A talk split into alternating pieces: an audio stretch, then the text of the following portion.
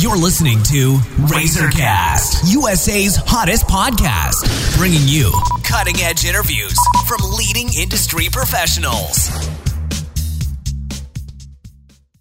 Hello, everyone. This is Liz Harvey coming to you from our studios in New York City, where we are dedicated to bringing you top-quality advice from many of the leading expert professionals across the U S In today's episode, we are speaking with chiropractor Doctor Greg Rubenstein. Doctor Rubenstein is the founder of fifty-seventh Street Chiropractic, located in the heart of Midtown Manhattan, where he has been practicing since nineteen ninety-three. He specializes in pediatric and family care, and Doctor Rubenstein is a long-standing member of the International Chiropractic Pediatric Association. He has been serving as an executive officer for the New York Chiropractic Council. For his hard work and dedication, he was selected as the recipient of the Beacon Award, which is the highest award given by the New York Chiropractic Council, also known as the Chiropractor of the Year for New York State. He also serves as board member of Friends of Fresh and Green Academy, a nonprofit organization that does extensive charity work in education in Ethiopia. Doctor Rubenstein is widely considered to be one of the top chiropractors in the U S, and he's also a contributing member of our national network of industry professionals. Today we're going to talk about a very important topic: tips for staying healthy this summer. Hello, Doctor Rubenstein. How are you today? I'm doing great today, Liz. How about yourself? I'm doing great also. Thank you so much for joining me. So, it's easy to become dehydrated quickly in the hot sun. What are some tips to stay hydrated, and what are some signs that you are becoming dehydrated? Well, that's a fair question. Um, dehydration basically occurs in the body when the amount of water leaving the body is greater than what's being taken in. Um, the body is very dynamic, and it's always changing, and its needs for water will be changing, um, you know, depending on the seasons, where we are, and, and different types of situations. But we're going to lose water routinely when we're just breathing, right, because the humidified air is leaving our body. When we sweat to cool the body, or we urinate or have bowel movements to get rid of waste products, um, you know, so generally dehydration is happening when we're expelling or getting rid of more water than we're taking in. Um, and in a normal day, a person has to drink a significant amount of water to replace this routine loss. Now, in summer, it tends to be hotter, and we're more active, and the hotter it gets and the more active we are, the more we're going to sweat, so we're going to start to deplete water. So we will start to see, you know, de- dehydration happen. Similar things can happen up at altitude as well. Um, when you're up at high altitude, because the air is colder and drier, it's actually going to take more of the moisture out of your body. And then if you're exercising at altitude, like skiing or hiking up in altitude, um, you know, when you're out there, it, it can really have a much more profound effect. So it's very important to plan ahead, to take extra water with you when you're doing all your outdoor events, um, especially when you know you're going to be sweating and, and it's going to be hot, um, and stress will also affect your fluid management. So, you know, we encourage athletes and people who work outside to replace fluids at, at a rate that equals the loss, and most importantly, replacing things with clear liquids, and then things that replace electrolytes, not having soda or these other types of things. Okay. And from jumping off diving boards to playing beach volleyball, it's easy to get hurt while enjoying summer activities. What are some basic tips for people to follow if they suffer an injury? Well, you know, the basic thing after any injury is to get checked out and make sure it's not something serious. So there's an acronym for any type of sports injury called RICE. You might have heard of it, mm-hmm. and it stands for rest, ice, compression, and elevation, right, which is the basic first aid. You know, you want to make sure that there's nothing serious going on, and then that's basically what, what you're going to be doing. Once you get injured, depending on what the injury is, you would either need to seek medical attention. Obviously, if there's a broken bone, you don't want to be going to a chiropractor's office. Um, you want to, you know, go to a medical doctor or an orthopedist. But for sprains and strains, injuries to the spine, backaches, neck aches, these, those type of things, or just improving all the general health and resiliency of your spine to prevent injury, it's great to see a chiropractor. So you should be getting checked before and after any type of intense activity. Um, you know, Joe Montana, a very famous football player for the forty-niners, he used to get his spine checked before every game, you know, to make sure that his spine was in good shape and resilient so he didn't get injured. But if, obviously, if you got injured or you take hits during a football game, getting checked after would be a great idea. So it doesn't really matter what you're doing or what time of season it is. You should always be getting your spine checked periodically, just like you get your teeth checked periodically to make sure there aren't any problems and that things don't get progressive in nature. So we're always looking to make sure that our spine and our nerve system are healthy, because the healthier our spine and nerve system are, the healthier we are, and our bodies are strong and more resilient. They're less likely to get injured in the first place. But should you get injured, check with your chiropractor. If your chiropractor thinks that it's an injury for the orthopedist, they'll make sure to make the appropriate referral. Okay. And people often wonder why they get sick in the summer. What are some common summer colds or infections, and is there anything we can do to prevent getting them? Absolutely. Mm-hmm. Well, the, the first thing is um, it's kind of interesting when they talk about summer colds and things like that, and people think it's so odd, but the truth is that colds are caused by viruses, not by the weather. So they can occur any time of year, right? They're more common during the colder months because the virus is able to spread more easily in cold, dry air. But um, they're they're relevant. You know, the bugs that make us sick, they're around all the time. They're ever present, and you know, it, people tend to be more active and a little bit healthier in the summer. Plus, they're not as stressed in the in the winter. In the winter, you're not getting as much um, vitamin D. Um, mm-hmm. You know, so people tend to have more trouble there because they're not getting the sun to activate the vitamin D and things of that nature.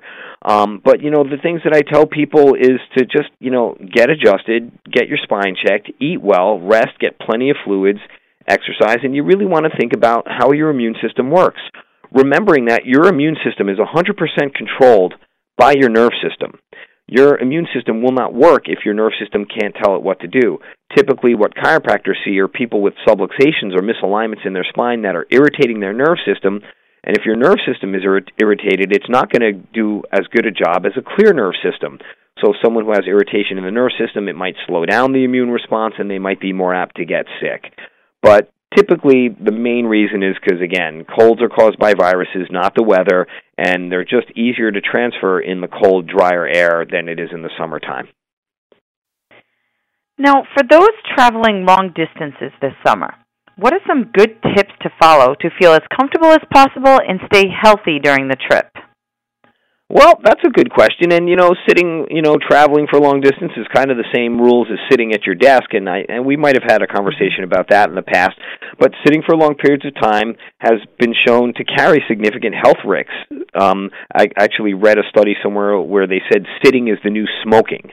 Um, mm-hmm. So if you spend a lot of your work day in a car or a truck, you face the risks um, of both, you know, musculoskeletal issues and spinal issues. You might not be able to change your driving time, but with a few changes and some planning, you could really improve your health in spite of how much driving. So one of the things is planning your trip properly. If you know you have an eight-hour drive, you might want to plan two stops and get out and walk. So maybe planning a stop at a museum that might be along the way, get out of your car for an hour, walk around, and break up the trip might be a really great way to take care of that. So, you know, you get out, you walk about, or bring a picnic lunch and, you know, stop at a nice roadside spot, um, plan your trip, you know, maybe throw a Frisbee after you get out of the car and move around. It'll stop the blood from pooling in your legs, relieve pressure in your lower back. So planning a stop for a picnic or any type of break or a museum is a really great idea. Um, there's a lot of prevention things. You know, people who drive a lot have a high risk for back pain, likely related to sitting with inadequate lumbar support. So, you know, doing exercise, making sure your spine is strong, using um, back supports in the car, changing your position, being able to switch drivers.